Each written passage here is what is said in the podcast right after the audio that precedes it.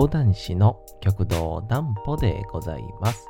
皆様、4月の8日も大変にお疲れ様でございました。お休みの準備をされる方、もう寝るよという方、そんな方々の寝るおともに寝落ちをしていただこうという講談師、極道南歩の南歩ちゃんのおやすみラジオ。このラジオは毎週月曜から金曜日の21時から音声アプリサウンドクラウド、Spotify、Amazon Music、Podcast にて配信をされております。そして皆様からのお便りもお待ちしております。お便りは極道南歩公式ホームページのおやすみラジオ特設ページから送ることができます。内容は何でも結構です。ねえねえ聞いてよなんぽちゃんから始まる皆様の日々の出来事や思っていることなどを送ってください。送ってくださったご希望の方にはなんぽちゃんグッズをプレゼントいたしますので、住所、お名前もお忘れなくと、えーいうことで、えー4月の8日、まあ言うたら4月のね、2週間目に突入いたしましたが、昨日ですね、夜か、あのー、桂カカオってね、えー前ちょっとラジオでもお話ししたことあると思うんですけど、えー桂小枝師匠の2番目のお弟子さんで、筆頭弟子がね、えー小さいに留守のルーでチロルお兄さんという方がいらっしゃって、小枝チョコレート、チロルチョコレート、で、次に、カカオチョコレートということで、えーそのカカオと、一応、年の差がいろいろあるんですが、えー芸歴的には同期ということで、ちょっといろいろしようじゃないかというような、えー話をしてまいりましたんでね、えーそんな話できたらなぁなんて思ったりもいたします。まあ、それよりも先にこちらのコーナーから行きたいと思います。こちらのコーナー行きましょう。なんぽちゃんの明日は何の日？さて、明日が4月の9日でございますね。さあ、何の日なんでしょうか？4月9日、大仏の日。えー、天平商法4年。天平商法4年。4月の9日に、奈良東大寺にて、大仏様海岸供養が、えー行われたことにちなんで制定をされた記念日。奈良東大寺の大仏は745年に聖武天皇の発願にて制作が開始をされたと。えー座高が16メートル、顔の長さが5メートル、目の長さが2メートルの規模で建立をされました。完成後は大乗仏教における仏様の一つであり、えー、華厳教において中心的な存在とされております。また、東大寺ルシャナ仏像。正式名称ですね。正式名称は東大寺ルシャナ仏像で、銅像ルシャナ仏像の名で国宝に指定をされていると。この東大寺のあの、東大寺の仏像様は、あの、確かあの、あれなんですよね。鼻の穴の大きさが開いてる柱があるんですよ。あれ、いつやったかな？僕が小3の頃ですかね。行ったんは。うん。まだならドリームランドがあった時代ですね。これ、これは上の世代の人にはピンとくるんですかね。で、鼻の大きさの、えー、穴があって、なんかそれをくぐると、こう賢くなれますよみたいなのがあるんで、まあみんなそれにこぞって、まあなんでしょうね。浅草寺で、こう、煙を浴びるみたいな、そんな感覚なんでしょうか。みんながくぐってましてね。で、僕もやっぱ子供心ながら、そんなしたいじゃないですか、子供って。行こうと思ったんですけど、目の前に違う親子連れがいて、でお父さんが先にくぐろうとして息子に、ちょっと待っとけっていう感じで、まあ、鼻の穴くぐるのにちょっとかっこいい良さも何もないんですけど、ちょっと待っとけみたいな感じで入っていって、まあ、案の定、腹でつっかえましてね、多分まあ、成人男性の、まあ、通常体型なら通れるはずなんですけど、ちょっとメタボリックやったんか、完全に詰まりましてね、えー、あの、スタッフの人来て、これは、そのまんま あの、抜くべきか、戻すべきかみたいな。さすがに柱切るわけにはいきませんから。っていうのを見ましてね。なんか、僕自身が、ああいう時に、こう、なんて言うんでしょう。勢いよく、僕もやりたいって言って、できない人間になったきっかけのような気がしますね その、昔からなんですよね、なんかね。ああ、きっとあの頃からやな。周りからこんな目で見られてるんだみたいなことを気にし始めた小学校3年生の大仏記念日の話ですね。まあそれはいいんですけど。桂カカオっていうですねあの一応同期に当たるんですよ。えー、先ほど言いましたように桂小枝師匠ってねあの、土曜はダメよとかで、えー、小枝不動産とか、やっているような、えー、師匠でございまして、タレントとしても、もちろん落語家としても、もうほんと素晴らしい師匠のお弟子さんで、で、えー、一番弟子が桂チロ浪人さん。で、そして二番弟子の桂カカオということで、小枝チョコレート、チロルチョコレート、そしてえカカオチョコレートということで。なんで今2回言うたんでしょうね。2回目言うたんでしょう。まずカカオっていうのがいまして。で、これがあのまさかの年齢がですね、えー、17歳っていう高校2年生なんですよ。で、多分前にチルルお兄さんに呼んでいただいた、長江の会っていう、あの、吹田、大阪は吹田の浜屋敷っていうところでやられた時に、前座で、えー、カカオくんが出てましたんで、まあ、その時にちょっとお話はしたと思うんですけど、その時意外と、ゆっくりと話せなかったんで、でし、まあまあ、あの、向こうもね、言って僕なんかはまあ、チロルお兄さんとは、こう、講談会と落語会という関係性があるんで、ありがたいことにちょっとこう、何歩くん何歩くんで、ちょっとこう、ね、気を使いながら優しくしてくださってるというような、うん、よその家の子みたいなね、感じなんですけど、よその村の子みたいな。カカオ自身はね、実の弟ですから、こう僕が同期といえども、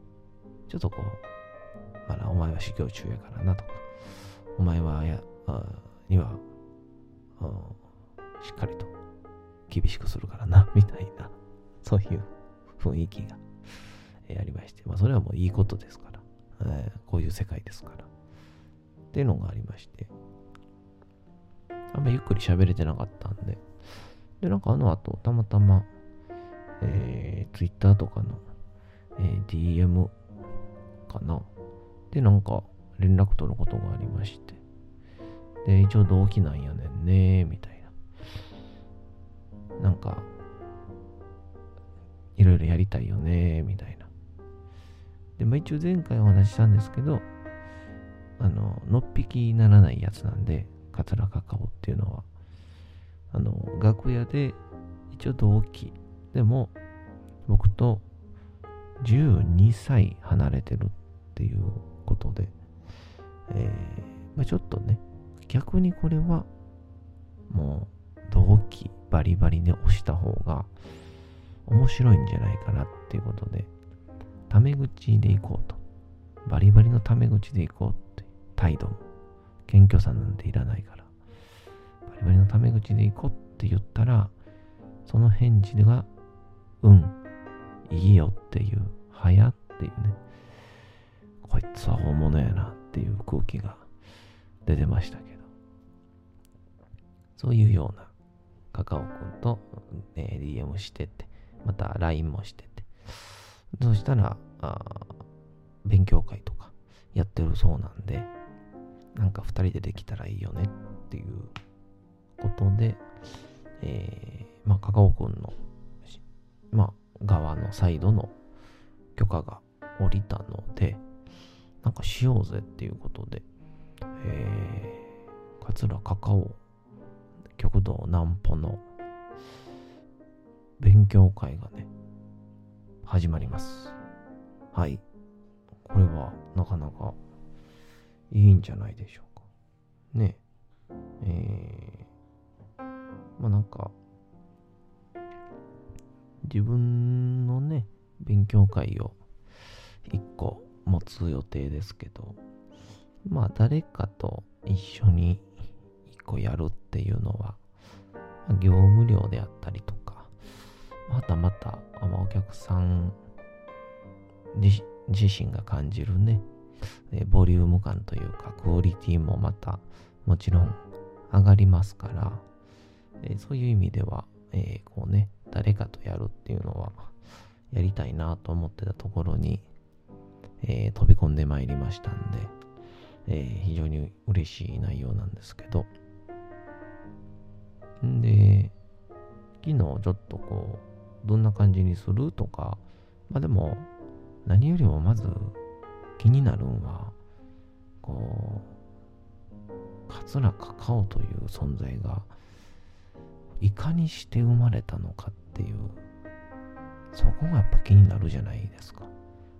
うん。だから、まあ、非常にベタな質問なんですけど、なんで落語家になろうと思ったん？みたいな感じで、まあ、聞くんですよね。まあこれ誰しももうまあまあ 100, 100回1000回聞かれてるはずなんですけど、まあいいやと思って、なんで落語家になろうと思ったん？って言ったら、うーん、わかんない。って言うんですよね。うん。やっぱその時ちょっと僕はね、思いましたね。うん。いやいやいや。いや、そこはま準備しとかな。もしくは、そういうなんか、きっかけの思いみたいなのはあるはずやし。うん。そこちょっと手抜いちゃあかんのちゃうって、ちょっと思ったんですけど、その後に、え、ちなみに、いつ入門志願したのっていう話をしたら、まさかの中1やって言うんですね。いや、そらわからんよなっていうあのー、幼少期の頃からやりたいと思って始めて、かといって志願理由がわからんっていう、あの、もうそれって、もう世襲制の家の子供しか言わないんですよ、それって 歌舞伎とかね。まあ、浄瑠璃は違うか、今は。まあ、能の世界とか。うん、まあまあ、特にはね、あの長瀬長瀬智也さんの俺んちの話みたいなのがあったんで、まあ、それでピンとくる人は来ると思うんですけど。とか、まあ、あとはまあ、世襲制で言うと、あの、京都の鵜飼とかね。ああいう、もう生まれた時から進路が決まっている本人が断ることもあるんでしょうけど。っていうので、まさかの中1で志願をしたらしくて。これ話していいんやな、多分。うん、ええか。で、中1に志願をして、もちろん声出し師匠も、まあ意味わかりませんよね。ほんで、まあまあ、あの、カカオも言ってましたけど、まあ、その時は、まあどうせ一瞬のこう、なんて言うんでしょう。まあ血迷いというか、えー、一瞬の思いやろうから、時間が経てば冷めるだろうということで、小枝師匠は中学3年生の夏にもう一回来てってていうことを言ったらしいんですね。えー、まあ、えー、カカオ少年。まあ、その時まだカカオになってないんですけど、カカオ少年は、えー、まあ、真に受けてしまいまして、これがね、社会人とかやったらね、いろんなもの見るでしょうし、いろんな不安にも苛まれるでしょうから、不幸にも不幸にも、冷めてたんでしょうけど、中学生ですからね、関係ないですから。中3の夏、改めて行って、声出し師匠もびっくりですよね。マジかお前っていうことになりまして。で、そしたらその時、まあ、当時のカカオ少年は、高校行きませんと。もう弟子入りしたいですと。落語家になりたいです。って言うけど、えー、声出しは、いや、ダメだと。えー、高校は行きなさい。高校に行くながらも、えー、落語家にはなれると。うん、まあ、時間はかかるかもしれんけど。だから、えー、高校に行くのが入門の条件やという、優しさですね。もうなんかこの時点で僕もサイゼリアのミラノフードリア食いながら泣きそうになってるんですけど、まあ、そんなことはもうね、高級レストランで泣くならわかりますけど、素敵なね、高級バーで泣くならわかりますけど、サイゼリアのペプシ飲みながら泣くわけにはいきませんから、涙をとどめまして、で、えー、話は続いて、で、高校入りながら、そっからもうだって、もう全く勉強してなかったっていうのを、3年生の夏から、もう勉強して高校入って、えー、高校1年生の入学式がだいたい4月の8日か10日ぐらいやったのに、4月の2日からまさかのあの関西のお笑いの殿堂、えー、NGK に行くという、えー、高校生よりも先落語家になるっていうですね、えー、すごい状況になりまして。で、今なお、えー、まあ、平日は学校、で、まあ、休み、まあ、あの土日、またあの長期間の夏休みとかは、えまあ、お手伝いに行くという、まあ、いわばもう365日、まあ、演芸界の中で一番売れてるんちゃいますか？昼全部スケジュール埋まってて、土日も全部スケジュール埋まってるわけですから。で、まあ現在、えー、17歳にして、まあ、芸歴が、えー、2年目やということで、もう3年目に当たるのかっていうので僕と、えー、同期というわけでございましてね。えー、またいいんですよね。この小枝師匠も本当に、まあ、ザ師匠というような方ですから、もちろん本当にいい意味で厳しいし、えー、またこの、いろいろ聞いてると怒られたエピソードみたいなのがね、もうどれもね、ほんと喉の奥から手が出るほど欲しいエピソードなんですよね。えー、うちの師匠は、南左衛門は、稽古に行ったら、お茶とケーキ出してくれますからね。怒られたことありませんから、えそんな素敵な話を聞いていたせいか、え打ち合わせ何も進みませんでした。またしたいと思います。お次のコーナー行きましょう。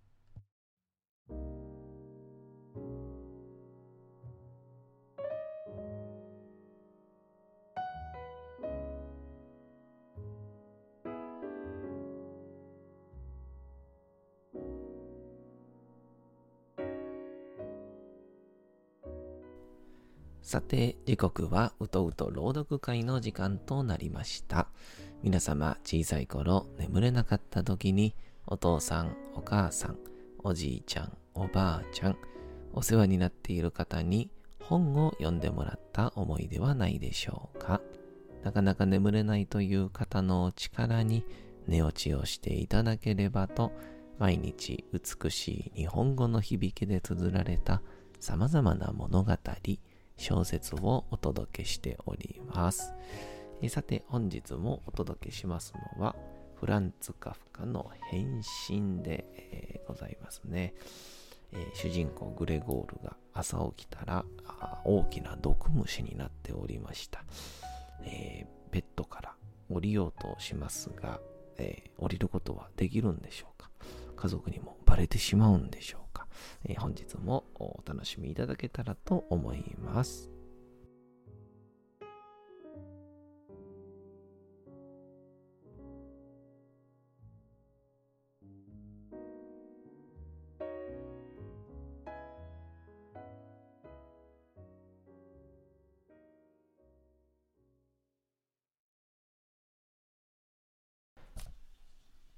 変身フランツ・カフカ原田義人役グレゴールがすでに半分ベッドから乗り出したとき、この新しいやり方は骨の折れる仕事というよりも、むしろ遊びのようなもので、いつまでもただ断続的に体をゆすってさえいればよかった。自分を助けにやってくれる者がいれば、万事はどんなに簡単に済むだろう。という考えが、ふと頭に浮かんだ。力の強い者が二人いれば、彼は父親と女中のことを考えた。それだけで完全に十分なのだ。その二人がただ腕を彼の丸みを帯びた背中の下に差し入れ、そうやって彼をベッドから剥ぎ取るように話し、この荷物を持ったまま体をこごめ、次に彼が床の上で寝返りを打つのを用心深く待っていてくれさえすればよいのだ。床の上でなら、おそらくこれらのたくさんの足も存在意義があることになるだろう。ところで、すべてのドアに鍵がかかっていることは全く別問題としても、本当に助けを求めるべきだろうか。全く苦境にあるにもかかわらず、彼はこう考えると、微笑を抑えることができなかった。この作業は進行をして、もっと強く体をゆすれば、もうほとんど体の均衡が保てないというところまでの時、玄関でベルが鳴った。店から誰かが来たんだ。と、彼は自分に言い聞かせ、ほとんど体がこわばる思いがした。一方、小さな足の方は、ただそれだけ、せわしげにバタバタするのであった。一瞬、あたりはしんとしていた。ドアを開けないのだな。とグレゴールは何か馬鹿げた期待にとらわれながら思った。だが、無論すぐいつものように女中がしっかりした足取りでドアを出て行き、ドアを開けた。グレゴールはただ訪問者の最初の挨拶を聞いただけで、それが誰か早くもわかった。それは支配人自身だった。なぜグレゴールだけがほんのちょっと遅刻しただけですぐ最大の疑いをかけるような商会に勤めるように運命づけられたのだろうか。一体、使用人のすべてが一人の除外もなくヤクザなのだろうか。たとえ朝のたった一、二時間は仕事のために使わなかったにせよ、両親の呵責のために気持ちがいじみたありさまになって、まさにそのためにベッドを離れられないような忠実で誠実な人間が使用人たちの間にはいないというのだろうか。小僧に聞きに来させるだけで本当に十分ではないだろうか。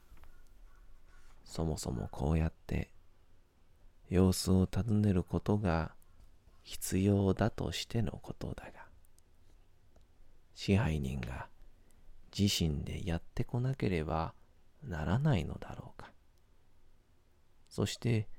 支配人がやってくることによってこの疑わしい件の調査は、ただただ支配人の分別にだけしか任せられないのだ。ということを罪のない家族に見せつけられなくてはならないのか。本当に決心がついたためというよりも、むしろこうした物思いによって置かれた興奮のために、グレゴールは力いっぱいにベッドから飛び降りた。さて、本日もお送りしてきました、なんぽちゃんのおやすみラジオ。というわけでございまして、皆様4月の8日も大変にお疲れ様でございました。